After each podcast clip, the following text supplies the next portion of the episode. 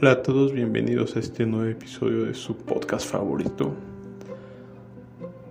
Hoy, hoy me pasó algo muy, muy curioso. Ciertamente había pasado mucho tiempo en el que cuando tendía a cumplir años, cada vez se me hacía un día más insignificante y, y cada vez me importaba menos. Empecé a analizar por qué, por qué era eso. Quizás cuando era niño me encantaba, me encantaba que iba a recibir regalos, que iba a recibir pastel. Viendo una serie antigua, veía que en este intro hablaban de que el padre de familia de esta serie por un día se consideraba rey. Entonces llegué a esa conclusión que cuando era niño, cuando tenía ese día para mí era como ese día en el que yo era el rey porque tenía los regalos, tenía la atención de todo el mundo, tenía mi comida, mi pastel y es lo especial de un cumpleaños. Era lo especial para mí, pero conforme fue pasando el tiempo quizá ya no hubo tantas cosas tan especiales porque a lo mejor ya no hubo tantos regalos porque ya cuando vas creciendo a lo mejor ya nada más si acaso te felicitan y ya no tienes como tal una fiesta, una comida. Y a lo mejor eso fue algo que me puso, digamos, un poco triste y fue lo que provocó que para mí los cumpleaños ya fueran a lo mejor días tristes, días X, ¿no?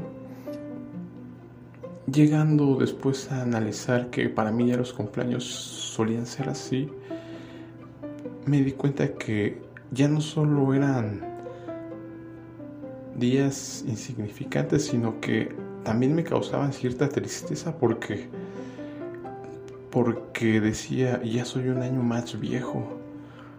¿Y por qué la importancia del tiempo? Porque nos regimos por tiempo y en mi cabeza también siempre había, había esa situación del tiempo, de ya soy, tengo tanta edad y no he conseguido el éxito, no he conseguido fama y fortuna, se me acaba el tiempo, o sea, y empecé a tener esas ideas y entonces creo que los cumpleaños más que favorecerme me, me deprimían, ¿no? Porque decía un año menos y que tengo para conseguir mis objetivos, para ser exitoso, para ser millonario, cosas así que me frustraban.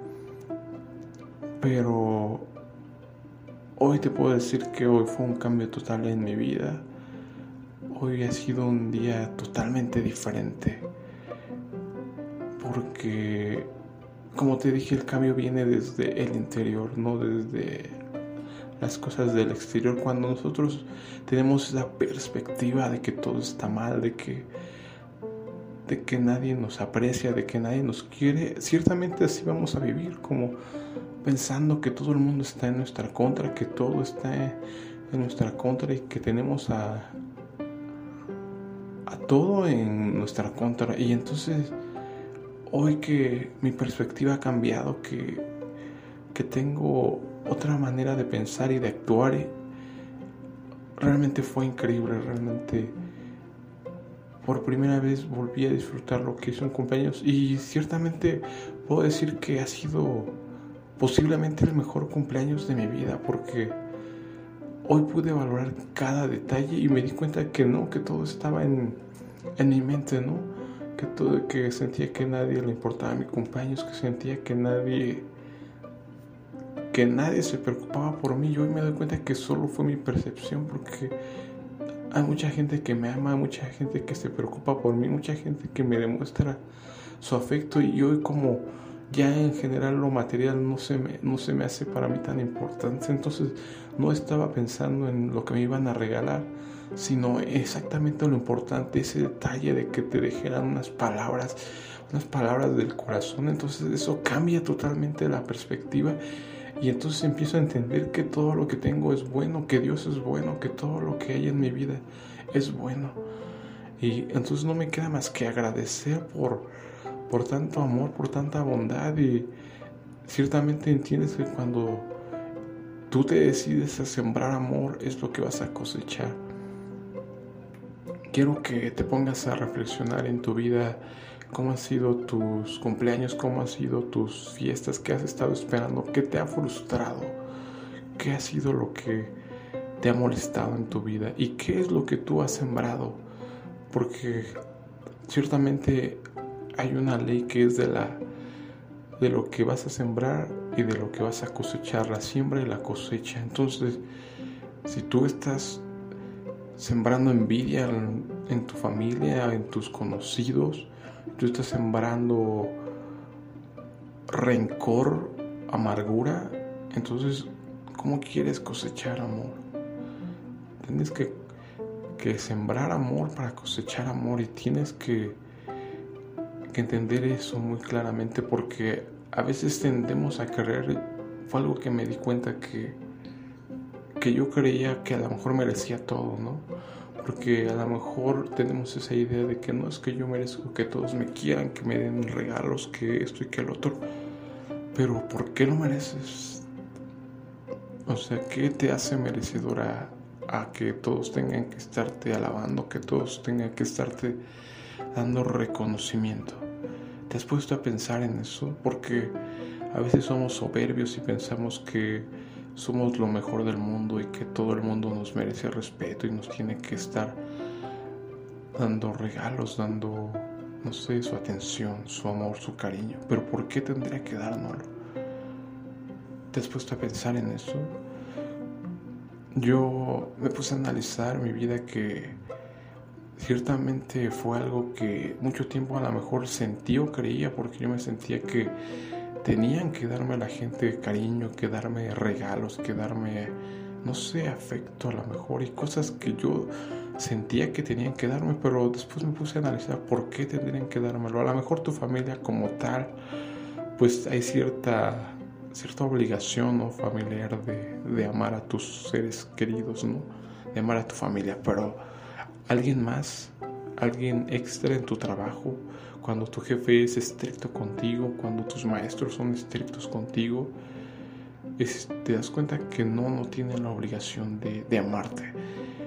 Y eso me lleva a otra situación. Como te lo había comentado en, algún momento, a veces yo me sentía muy orgulloso de todos mis logros, de, de todo lo que yo conseguía. Decía, no, pues es que yo puedo porque soy muy inteligente o soy, no sé, muy capaz tal vez, ¿no? Pero cuando empiezo a ver que Dios dice que todo lo que hay en el mundo es suyo, todo le pertenece, tu vida le pertenece, todo fue creado por Él, tú eres solo un instrumento que Él utiliza. Entonces empiezas a, a darte cuenta que tú no tienes méritos propios porque en algún momento recuerdo haber visto por ahí un comentario o algo así que en el que científicos empezaban a compararse con Dios y decían, mira Dios, ya soy como tú, he creado la vida.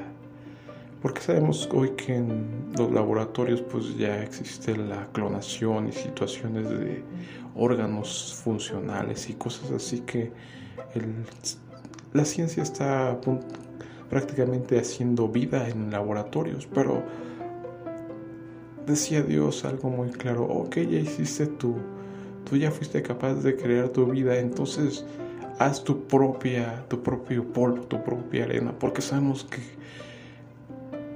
los hombres fuimos formados del polvo.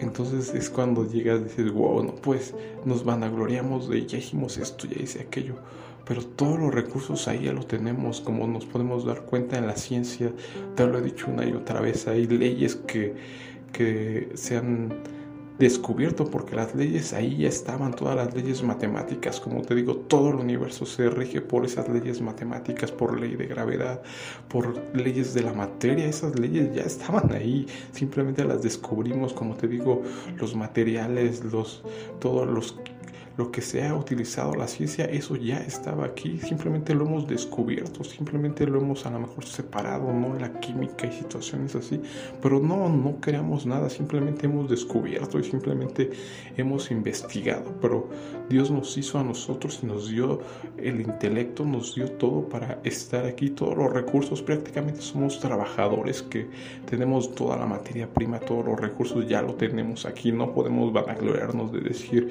es que yo hice esto por esto, por aquello. No, porque desde un primer momento debes darte cuenta que tu cuerpo te lo hizo alguien y fue un creador, te dio ese cerebro, te dio esa inteligencia, te dio toda esa perseverancia, todo lo que te gloríes, todo yo ya, ya te lo habían dado. Entonces cuando empiezas a darte cuenta de eso, empiezas a valorar la vida, empiezas a valorar todo a tu alrededor porque te das cuenta que tú no merecías nada y todo lo que tienes es extra. Hay una frase muy muy agradable de Pablo, que en su momento cuando la leí por primera vez se me hizo un poco choqueante. Pablo comentaba que, que mientras tuvieras comida y, ropa, tenías que darte por bien servido. Se me hizo a lo mejor un poco un pensamiento mediocre quizás para nuestra sociedad consumido, consumista de hoy.